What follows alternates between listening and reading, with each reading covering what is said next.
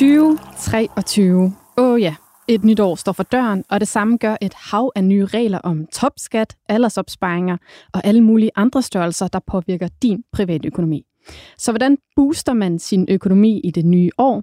Det garanterer jeg for, at du, kære lytter, bliver klogere på i denne udsendelse, og det også efter, for du kommer også herfra med konkrete boganbefalinger.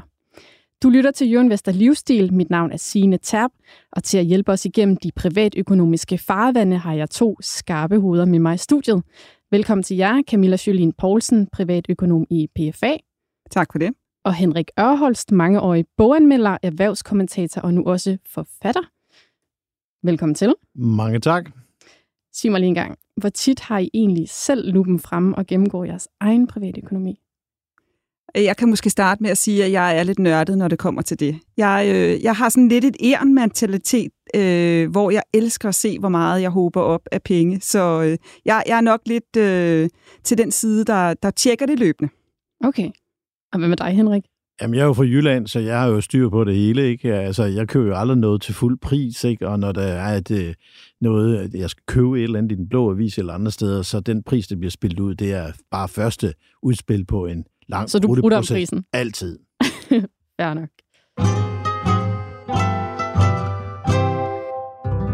Godt. Der er en stak nye regler, der rammer danskernes pengepunkt i det kommende år, og dem vender vi lige tilbage til. Men først vil jeg gerne zoome ind på den nytårsøvelse, som du, Camilla, mener, at, øh, at man bør lave. Fortæl mig lige, altså, hvad er det helt konkret, man bør lave i den der nytårsøvelse? Altså i nytårsøvelsen anbefaler jeg, at man lige stopper op, bruger måske den der tid, som nogen har mellem jul og nytår, til lige at gøre lidt status. Øh, ikke bare sådan på sit liv generelt, men måske også lidt på sit økonomiske liv. Øh, det er et oplagt tidspunkt at starte med at sætte sig ned og kigge på, hvordan har min, hvad har jeg egentlig fået ud af min formue i år? Det er jo typisk på det her tidspunkt, man får, øh, finder ud af, hvad man har fået i afkast, og, øh, og, og et godt råd er at sætte sig ned, måske prøve at tegne sådan en cirkel. Prøv en gang at lave sådan tre forskellige lavkager i cirklen, der hedder, hvor meget har jeg i min boligformue, mm. og hvad koster min gæld, jeg har i boligformuen egentlig. Den næste lavkage kan måske være pension, så hvor meget har jeg samlet set i pension, og hvad har jeg fået i afkast, og hvad ligger der sådan ligesom af forventninger til afkast det kommende, de kommende år.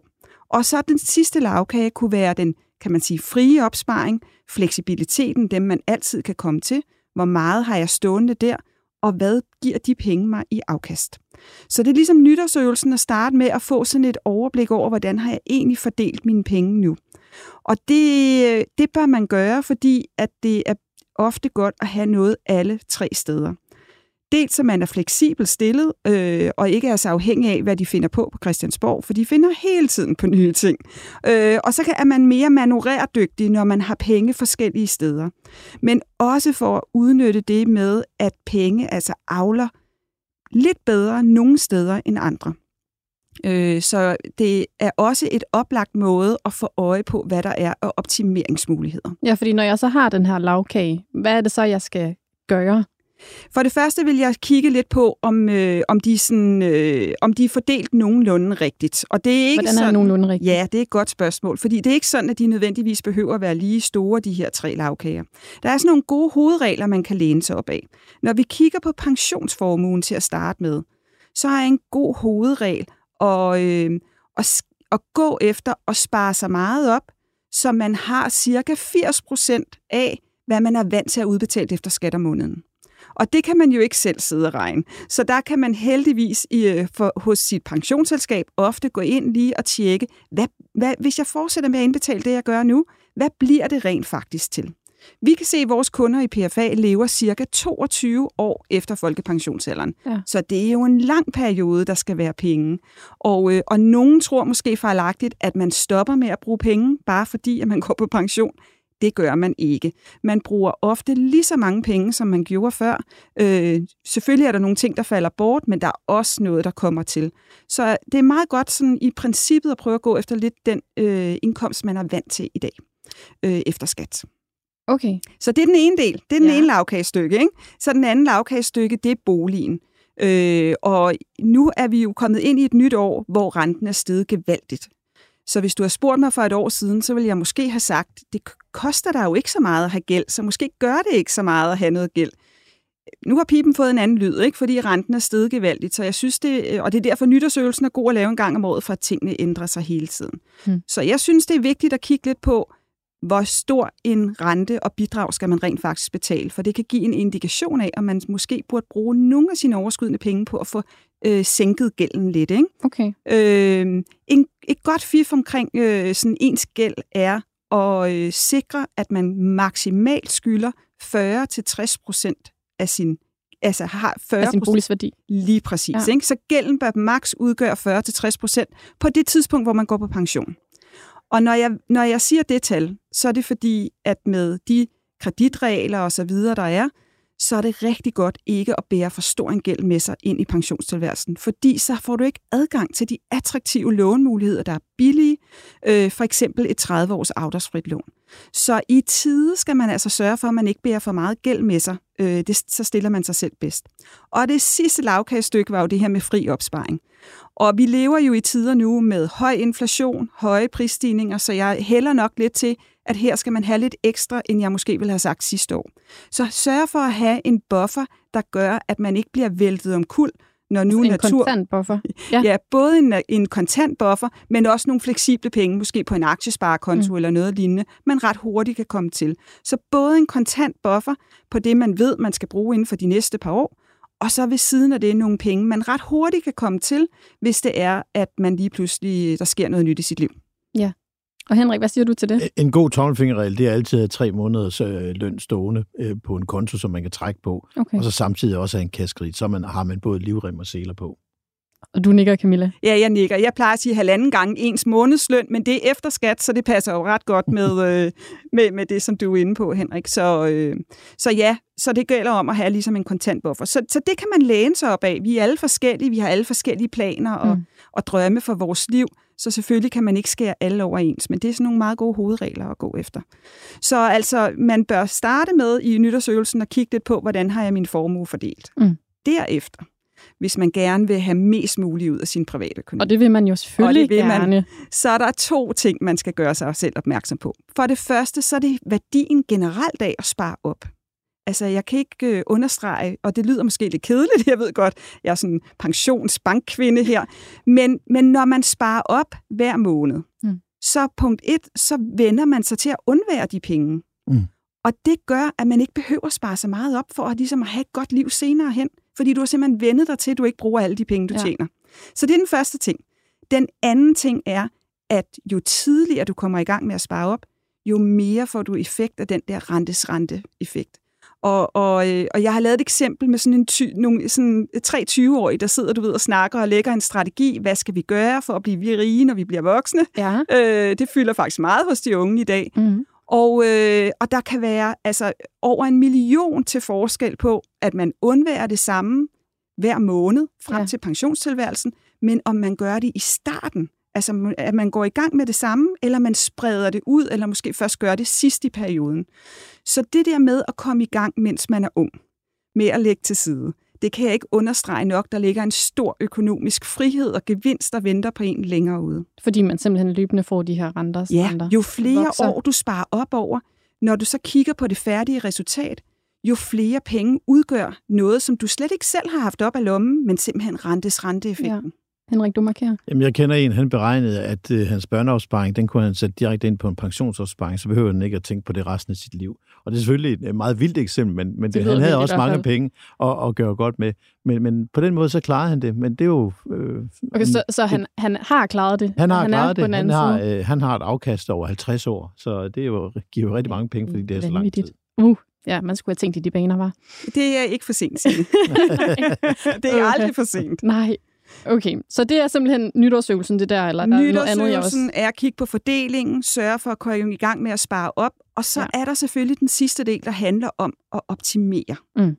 Og, øh, og når man skal optimere, så skal man jo kende lidt til de der regler, du også var inde på tidligere, nemlig skattereglerne. Ja. Øh, og der er både nogle skatteregler, der handler om, hvor kan jeg spare op smart, hvor jeg får nogle skattefradrag. Og her mm. skal man primært kigge hen mod pension. Og pension er fantastisk, fordi at det både giver skattefradrag, når du sætter ind, men at det også giver en økonomisk frihed og tryghed senere hen. Øh, og så har du altså gavn af det her lave afkastskat, der er løbende, fordi det er den sidste ting, nemlig hvor meget skal skatten have af det afkast, man får løbende. Til gengæld har pension den ulempe, at øh, du skal vente for nogen ganske mange år, før ja. du ligesom føler, at du får gevinst af pengene. Øh, og det er selvfølgelig også øh, sådan, at vores system er strikket sådan sammen, at jo mere du sørger for dig selv, jo mindre får du fra det offentlige. Mm. Okay, så det geniale ved at tænke pension ind i det er, at jeg betaler ikke skat af det, jeg yeah. indbetaler på min pension. Og en økonomisk tryghed gennem hele livet. Men altså, jeg synes, man skal... Ordet pension kan godt, især for nogle unge, virke sådan lidt kedeligt, fordi man tænker, at jeg skal være 75, før jeg får gavn af det. Men man skal bare huske på, som vi var inde på før, at jo mere du sætter til side nu på din pension, mm. hvor du har den lave afkastskat, jo mere avler pengene for dig. Og det gør faktisk, at du også i arbejdstilværelsen bedre kan sige, nu vil jeg noget andet. Mm. Nu vil jeg holde et års overlov. Nu vil jeg tage et andet job, og det gør ikke så meget. Jeg ikke tjener så meget, og det gør ikke så meget, jeg sætter min pensionsindbetaling ned. Fordi apropos, som Henrik sagde, hvis jeg har skubbet en masse penge ind i starten, så ligger de jo og arbejder for mig, ja. og så har jeg økonomisk frihed der. Så pension har nogle skattemæssige fordele. Det har aktiesparekontoen også. Og det er den her konto, hvor der er et loft på, det er lige over 100.000, ikke? Ja, det er ja. det lige nu. Og det kan vi komme lidt tilbage til, fordi der er rigtig meget, der taler for, at det loft bliver løftet i det nye år, øh, ja. og det vil være rigtig godt for danskerne generelt. Der har du også gavn af en lav afkastskat, altså hvor meget ud af dit løbende afkast skal du aflevere til skat, det er mm. også lavt. Og du har en stor fleksibilitet, for du kan komme til den når som helst. Den er også god. Og så er der børneopsparingen, som Henrik lige nævnte. Den, det er i virkeligheden Danmarks mest attraktive konto, der findes. Børneopsparing? Ja, det ja. er den, fordi intet andet sted må du spare op, og uanset hvad du får i gevinster, afkast, renteindtægter, hvad ved jeg, så er det et rundt nul, som skatten skal have. Så den skal bare boostes max med de 6.000, der må komme ind om året, max 72.000, og så kan de jo altså stå og blive til rigtig mange penge, og som Henrik lige nævnte, hvis du så kanaliserer dem videre ind, så, øh, så har du altså skabt dig selv et rigtig godt grundlag. Nå, så den skal man simpelthen bare øh, komme i gang med, ja. hvis man er forældre. Ja. ja. Yes. Er der andre fradrag, man kan udnytte? Er der andet, øh, man skal være opmærksom på?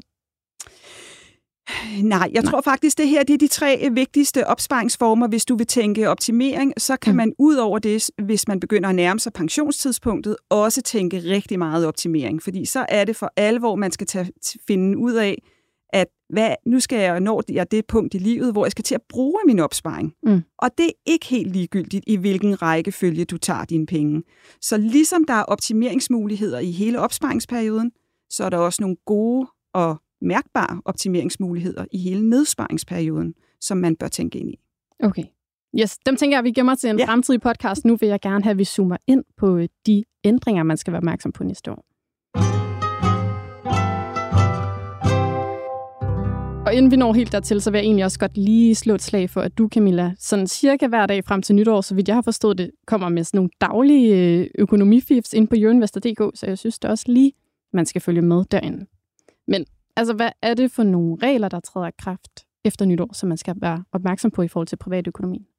Der træder faktisk ret meget i kraft. Og det er jo det, der er, der er fantastisk ved at være privatøkonom, det er, at man skal holde sig på tæerne, for de finder hele tiden på ting på Christiansborg. Der er heldigvis meget at glæde sig over, og det synes jeg er en vigtig pointe i en tid, hvor jeg godt er klar over, at mange danskere faktisk har en lidt anstrengt privatøkonomi, i hvert fald i forhold til, hvad de har været vant til. Mm. Så for det første kan jeg fremhæve, at topskattegrænsen nu tager det sidste hop op. Tilbage i 2012 blev der lavet en skattereform, der gjorde, at hvert år vil topskatten øh, løfte sig lidt fra år til år. Øh, nu er det så sidste år, og derfor bliver det ekstra spændende, hvad politikerne finder ud af, øh, om der skal laves en ny aftale på det. Det vil alt andet lige, hvis man er i topskat, give øh, 200 kroner mere i lommen hver måned per person. Okay. Øh, så det er jo også værd til noget. Det er gratis penge. Ja, lige ja. præcis. Så får beskæftigelsesfradraget også lige en tak op øh, her i det nye år. Det er cirka 100 kroner per person. Øh, så må man komme mere ind på sin aldersopsparing. Øh, aldersopsparing er jo en af de her tre pensionstyper, man må sætte penge ind på. Og, øh, og den får altså et ordentligt nyk op her i det nye år. Du får helt julelys i øjnene derovre, Henrik. Jamen, det er fedt, fordi jeg har sådan en alders øh, pensionsopsparing, og jeg gør det hvert år, så køber jeg aktier i en virksomhed, jeg godt kan lide på en eller anden måde. Og så har jeg blandt andet aktier i Shake Shack, en amerikansk burgerkæde, Hilton og andre ting. Så jeg køber mine aktier ud fra øh, nogle virksomheder, jeg har en stærk følelse for. Mm. Nu har jeg ikke nogen danske aktier som kommentator, så det er altid udenlandske virksomheder, jeg køber i. Og det har faktisk vist sig at være en ganske fortræffelig investeringsstrategi. Nå, ej, hvor sjovt. Okay. Så aldersopsparingen, der ja. stiger beløbet, man må indsætte Ja, på det den. stiger fra 5.500 til 8.800, og øh, man må væsentligt. også få det høje beløb ind, som man må... Øh, I dag hedder det fem år før folkepensionsalderen, nu bliver det syv år før folkepensionsalderen. Okay. Samlet set over sådan en typisk livscyklus, er det omkring 200.000 kroner mere, man må få ind på aldersopsparingen, som har de to store fordele, at for det første er det en meget fleksibel udbetaling, for du kan i princippet komme og hænge, hente sådan en pengesæk skattefrit, når, øh, når du går på pension. Du kan mm. også tage den ud løbende. Så det, den ene fordel er den her fleksibilitet. Den anden meget store fordel er, at du ikke kommer til at ødelægge dit folkepensionstillæg. Okay. Så der er ingen modregning, i sociale ydelser eller, eller i folkepensionen på din aldersopsparing. Og, og det kan altså være rigtig mange penge værd over en lang pensionstilværelse. Så det er yderst positivt, at den bliver sat op. Så det er i hvert fald en regel, der også ændrer sig nu her. Så hvis man er på pension lige nu, mm. øh, apropos de her modregningsregler, så er det jo sådan, at hvis man har i dag en ægtefælle eller en samlever, der stadig arbejder, så kan man risikere at miste rigtig meget af sin folkepension. Det bliver fjernet fra 1. januar, øh, og, og best case, så er det altså omkring 2.400 kroner mere om måneden, man kan stikke i lommen som sådan en pensionist, der er hårdt ramt af denne her modregningsregel. Det er ganske øh, markant, og i virkeligheden måske den største ændring, der sker her i 2023 privatøkonomisk. Øh, og vi kigger også ind i sandsynligvis at kunne se, at man også selv må have lov til at arbejde og stadig få fuld folkepension, men den regel er altså ikke øh, vedtaget endnu. Grundlæggende handler det jo om, at politikerne gerne vil gøre det mere attraktivt at arbejde, også efter folkepensionsalderen. Mm. Øh, og det er derfor, denne her regel kommer nu her, og der er altså nogen, der i den grad kommer til at kunne mærke det positivt. Så er der en anden privatøkonomisk ting, som, som tæller i den anden retning, nemlig de stigende renteudgifter, som jeg var inde på Ja. før. Ja. Og det er altså ret markant, øh, hvordan nogen bliver ramt, øh, fordi vi har levet i virkeligheden. Nogen vil sige, at vi har været lullet ind i en drømmeverden, hvor det har været gratis at have gæld. Ja, Nu renter. falder hammeren, nu kan man for alvor mærke, øh, at det koster noget at gældsætte sig. Og hvis man sådan lige øh, tager den høje hat på, så kan man måske sige, at det er vel grundlæggende samfundsøkonomisk klogt, at, man kan mærke, at det koster noget at gældsætte sig. Mm. Et godt fif her privatøkonomisk er at sikre, at man får sin forskudsregistrering på plads for det nye år. Fordi hvis man har en forventning om, at ens renteudgifter stiger voldsomt, så er det jo mange flere penge, man skal op af lommen, og skattevæsenet betaler jo lidt af ens renteudgifter. Man må nemlig trække dem fra i skat. Så hvis du får forskudsregistreret med det rigtige rentebeløb, så vil du opleve, at du får en højere løn udbetalt, og det kan jo være en hjælp til at betale løbende. Ikke? Mm. Hvis man ikke får forskudsregistreret, så er det ikke sådan, at man går glip af sit skattefradrag, så får man bare en ordentlig pose penge tilbage i skat i 2024. Okay. Så, øh, så det er noget, og ellers så kommer der jo altså lidt, lidt skattefri checks og lidt hjælpepakker og så videre stadigvæk øh, til nogle udvalgte grupper, men altså ikke noget, der sådan helt generelt rammer den almindelige dansker.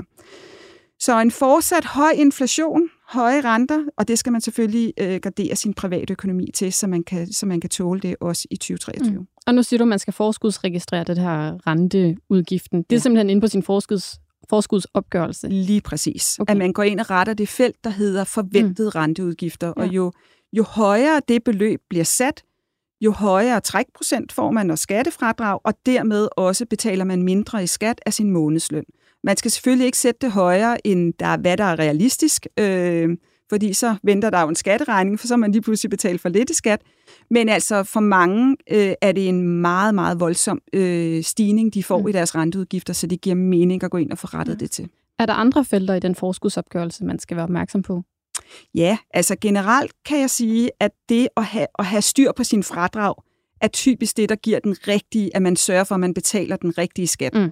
Så, så nu har vi været inde på rentefradraget, så er der også sådan noget som befordringsfradrag, øh, som også betyder noget. Øh, Det er det samme som kørselsfradrag? det er det samme som Ja. ja. kørselsfradrag, lige præcis. Øh, pensionsfradrag får man får jo også et pensionsfradrag, når man sætter ind her, og det får man altså øh, automatisk. Så der, er det fint at forskudsregistrere, men, men man skal igen ikke være bange for, at man går glip af et fradrag her. Og så er der selvfølgelig, hvis der sker store ændringer i ens privatøkonomi. Mm. Det kan være, at man går fra at have været på SU eller arbejdsløs til at have job. Det kan være, at man stiger meget i løn. Det kan også være, at man falder meget i løn. Øh, skattesystemet er bygget sådan ind, at øh, især når man kommer op over topskatten, er det ekstra vigtigt at forskudsregistrere.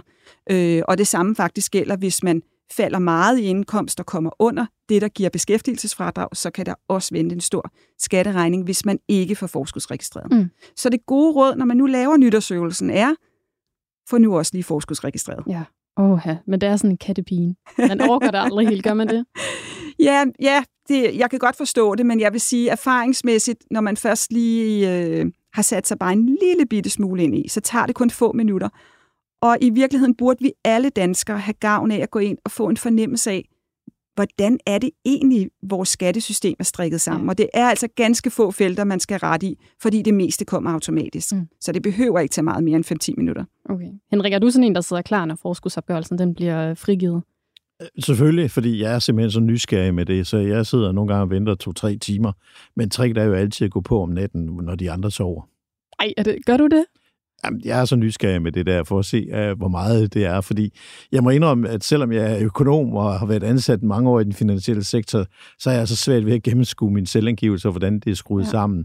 Så, så derfor så er det sådan en slags lotteri. Og det er jo fuldstændig vanvittigt, fordi vi ser det jo alle sammen som nogle penge, vi skal have, som der kommer fra himlen. Men det er jo vores egen penge i forvejen, som vi bare øh, har betalt for meget ind i skat. Mm. Så jo, jeg er nysgerrig. Med du er nysgerrig. Det er godt at høre. Og Henrik, du har jo slæbt en hel stak bøger med herind. For vi skal snakke om, hvad for nogle bøger, der kan gøre øh, mig og lytterne og alle mulige andre klogere på privatøkonomi. Ja, jeg har taget 10 bøger med, og det er ikke sikkert, at vi når dem alle sammen. Men øh, lad os bare hoppe ud i det og se på, hvad det er for nogen. Ja, det synes jeg. Så hvad, du har endda prioriteret dem, faktisk. Jeg har endda prioriteret dem. Det er så ikke helt ens tyd med, at uh, nummer 1 det er den allerbedste, og nummer okay. 10 er den ringeste, fordi nummer 10 det er nemlig en bog, som jeg selv har skrevet. Nå, altså, så må det være den bedste. Men det er sådan lidt beskedenhed ja, på den måde der. Men hvis vi starter ovenfra, øh, så var jeg en tur i New York i sidste weekend, og der er jeg på besøg hos nogen, der hedder The Strand, der er en billig boghandel, der er kæmpestor, og der er virkelig en fantastisk øh, oplevelse at besøge den. Og der købte jeg den her bog, der hed, hed The Richest Man in Babylon, der er skrevet af en øh, fyr, der hedder George S. Carlson. Og det er sådan en lille tynd bog, og jeg har aldrig set den før. Jeg tog den bare ned af hylden, så tænkte den napper jeg lige med, den ja. her. Og øh, så gik jeg ind og læste bogen og kiggede lidt om den. Den er fra 1926, og der er skrevet forfærdeligt mange versioner af den her. Men øh, så gik jeg også ind og læste lidt mere om det på, på Amazon, og der er 33.000 mennesker, der har været inde og rate den her, og der er en gennemsnitlig okay, rate på, på 4,5, så det, den er virkelig noget. Og jeg må sige, der står faktisk en masse rigtig gode råd, selvom at de er mm. næsten 100 år gamle, som stadigvæk gælder.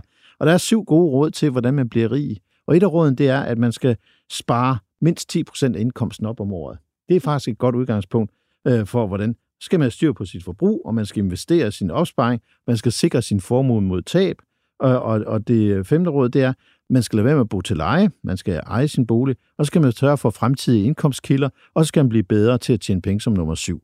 Og hvis I ser de der syv råd, så passer det jo faktisk fuldstændig i, i, i dag stadigvæk. Ja. En bog fra 1926. Det, der er lidt interessant, det er, at den er skrevet om, som en fabel med en fattig mand fra øh, Babylon øh, for okay, 4.000 år fiktion. siden. Det er fuldstændig ja. en fiktion, men den rammer fuldstændig rigtigt, og jeg må sige, at det er en af de bedste bøger om privatøkonomi, jeg nogensinde har læst, og indtil i torsdags havde jeg aldrig hørt om dem. Nå, det er da sjovt. Og så øh, nappede den helt øh, tilfældigt. Så den, den er virkelig lærerig, og jeg kan anbefale den øh, til alle, der gerne vil blive bedre til, til privatøkonomi. Og der, og der er altså ikke ret mange sider. Der er 144 øh, sider, så det er en bog, der kan læses meget hurtigt. Også jeg tænker, den du sluger den jo nærmest. Ja, den, den, det tog en, øh, en times tid at læse den. det er virkelig en, en fornøjelse at læse den. Ja, og hvad er så nummer to i stakken? Nummer to, øh, den er, øh, er nogle af mine favoritter. Det er nummer tre også, øh, nemlig Michael Møller og Niels Christian Nielsen øh, fra CBS, øh, som jeg sætter ualmindelig stor pris på. Og de har skrevet øh, en bog, der hedder Fakta og fordom om finanssektoren. Og det er en helt fantastisk bog, fordi der tager de fat i hele den der diskussion omkring bankerne og øh, pensionsselskaber og alt muligt, at de, om de er så slemme, som de er. Mm. Og øh, det er de ikke.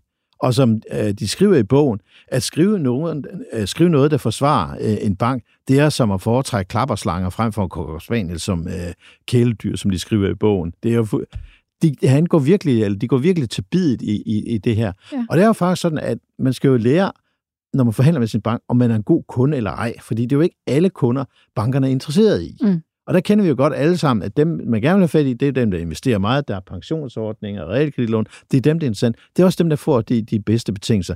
Dem, der kun har sådan en indlånskonto, hvor det starter med et beløb, der går ind om øh, den første i måneden, og så til slut i måneden, så står det 0 kroner. De er jo ikke interessant. De, de koster jo nærmest penge for, for banken. Ja. Og det er faktisk meget interessant med hele den der diskussion der. Så det er en bog, som jeg sætter meget stor pris på, også om, som øh, inspirationskilde til øh, privat økonomi. Kender du den, Camilla?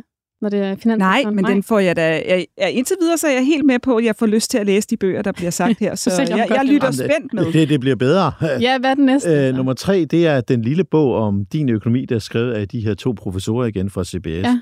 Og det er virkelig en bog, som man skal læse, hvis man sidder i privat økonomi. Fordi Okay. okay. der, er, der er gode råd, hvor, hvor det ser også lidt om, øh, hvilke persontyper man kan være. Og der trækker det meget den fornuftige husmor frem for den sådan lidt mere øh, vilde, investere investerer i alle mulige ting og prøver at tro på sit held. Og der er også den sjove ting med Michael Møller og, og øh, Niels Christian Nielsen. De går jo ikke af vejen for nogle helt vilde råd. Altså et af rådene, som, øh, som jeg altid tænker på, det er, spørg aldrig din frisør, om du trænger til at blive klippet. Fordi det er det allerbedste råd, fordi hvis man taler med, med en bank, så er det altid nogle af banks rådgivningsprodukter, som, som de gerne vil sælge til en, og tilsvarende pensionsselskaber. Og det skal man altid tænke på. Og et andet godt råd, det er, spørg aldrig dine børn, om de vil have en lejlighed, fordi det vil de altid. Og så ender det altså med, at børn de flytter sammen med deres kærester, så har du lige pludselig en toværelses lejlighed et eller andet sted, som du skal sælge eller lege ud. Så det er altid problemer. Så det er, det er nogle rigtig gode råd. Og jeg vil godt skynde mig at sige, at de her to, det er mine privatøkonomiske idoler, som jeg altid læner mig op af, som jeg altid tænker på, hvad vil de to gøre i den her sammenhæng? Okay. Uh, Michael Møller fortalte i øvrigt for nylig til, til et arrangement, at, at uh, han, han kigger meget på Anneby uh, med onkel Joachims univers, uh, som, som hvordan man skal beskrive gode rollemodeller. Og han siger, at dem, dem, der er det ideelle rollemodeller, det er bedstemor Ann og Giv Gearløs, fordi de lever på den rigtige måde. Men sådan en som onkel Joachim, han er ikke fat en pind overhovedet. Fordi Men han tjener der masser af penge. han tjener masser af penge, men det er vigtigt at huske på, at penge er ikke et mål i sig selv. Penge er bare et redskab øh, til, til noget andet. Mm. Og det er også lidt uheldigt med Fætter Højben, som de siger. Fordi Fætter Højben, han tror bare på, på sit held, ikke? og det er jo også en meget farlig strategi, at der viser sig noget nyt i morgen, der går bedre. Og Anders Sand, der er altid uheldig og rodet pengeserien, han er jo heller ikke en, man skal trække frem. Så Bedstemor og Georg Gearløst, de gør det på den helt rigtige måde. Prøv at se sådan en som Bedstemor Ann, der lever ude på sin gård og har et rigtig godt liv på alle måder. Og sådan en som Georg Gearløs, han hygger sig med at lave opfindelser hele tiden, men har aldrig set nogensinde Georg Gearløs, han har været på, på, øh, på røven økonomisk overhovedet. Det, han har altid klaret sig rigtig godt, fordi så fandt han altid på et eller andet øh, nyt i den ja. sammenhæng.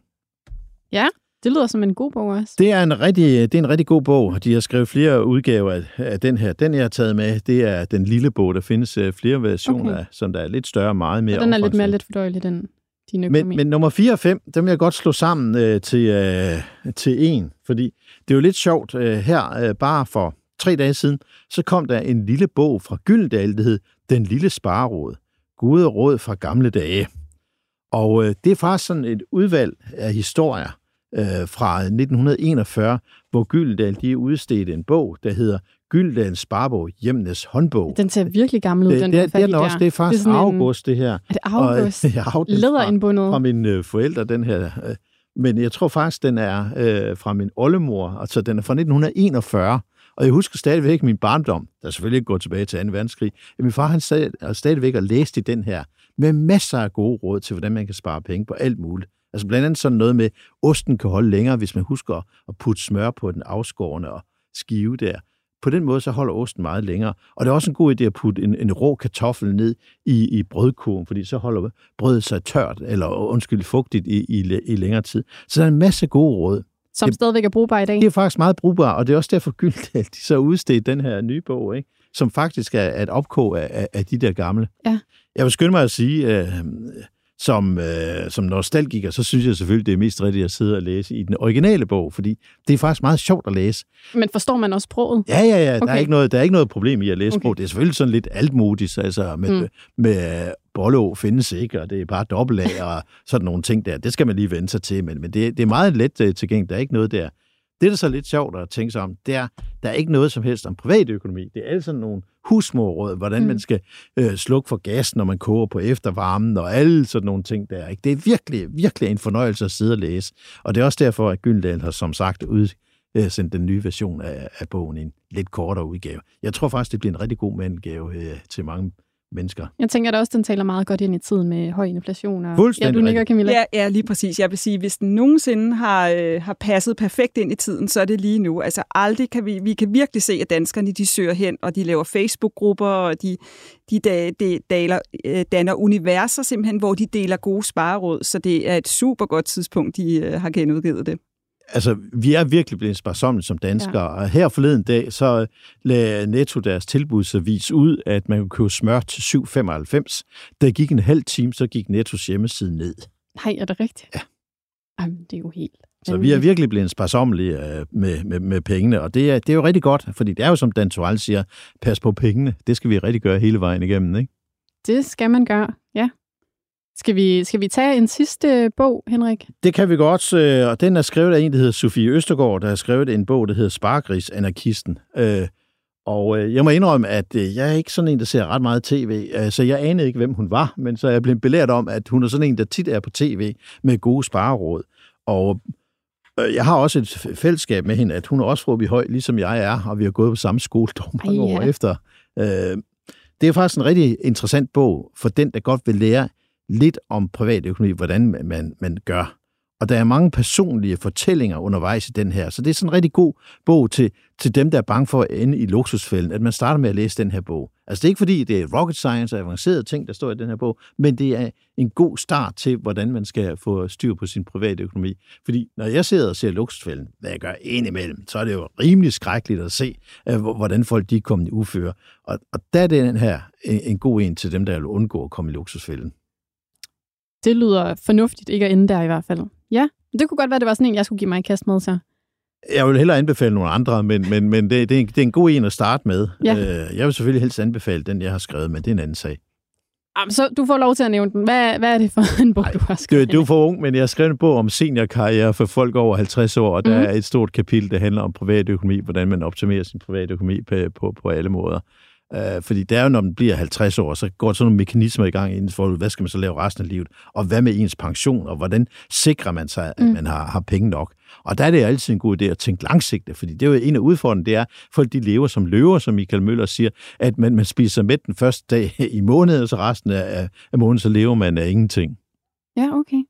Nå, Jamen, det kunne da godt være, at det var en uh, julegave. Og Camilla, du markerer? Ja, jeg, jeg, vil, jeg får bare lyst, lyst til at nævne faktisk oplever jeg en stor trend, der, øh, der siger, at selv ganske unge i dag faktisk begynder at gå op i det her med økonomisk frihed, med hele fejrebevægelsen osv. Ja.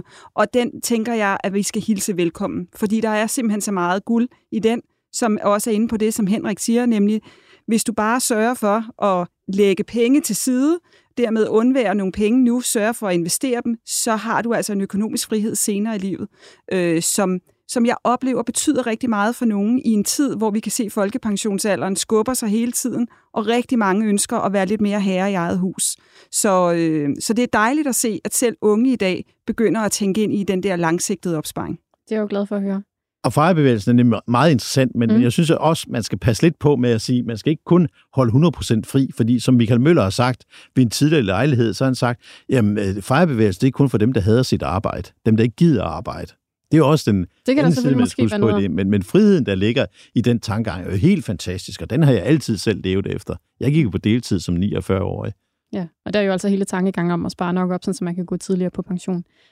Henrik, tusind tak, fordi du havde alle de bøger med. Vi lægger selvfølgelig den fulde liste ud på jørenvester.dk, hvor man også kan læse lidt om, hvorfor du synes, de er så fantastiske, de her bøger.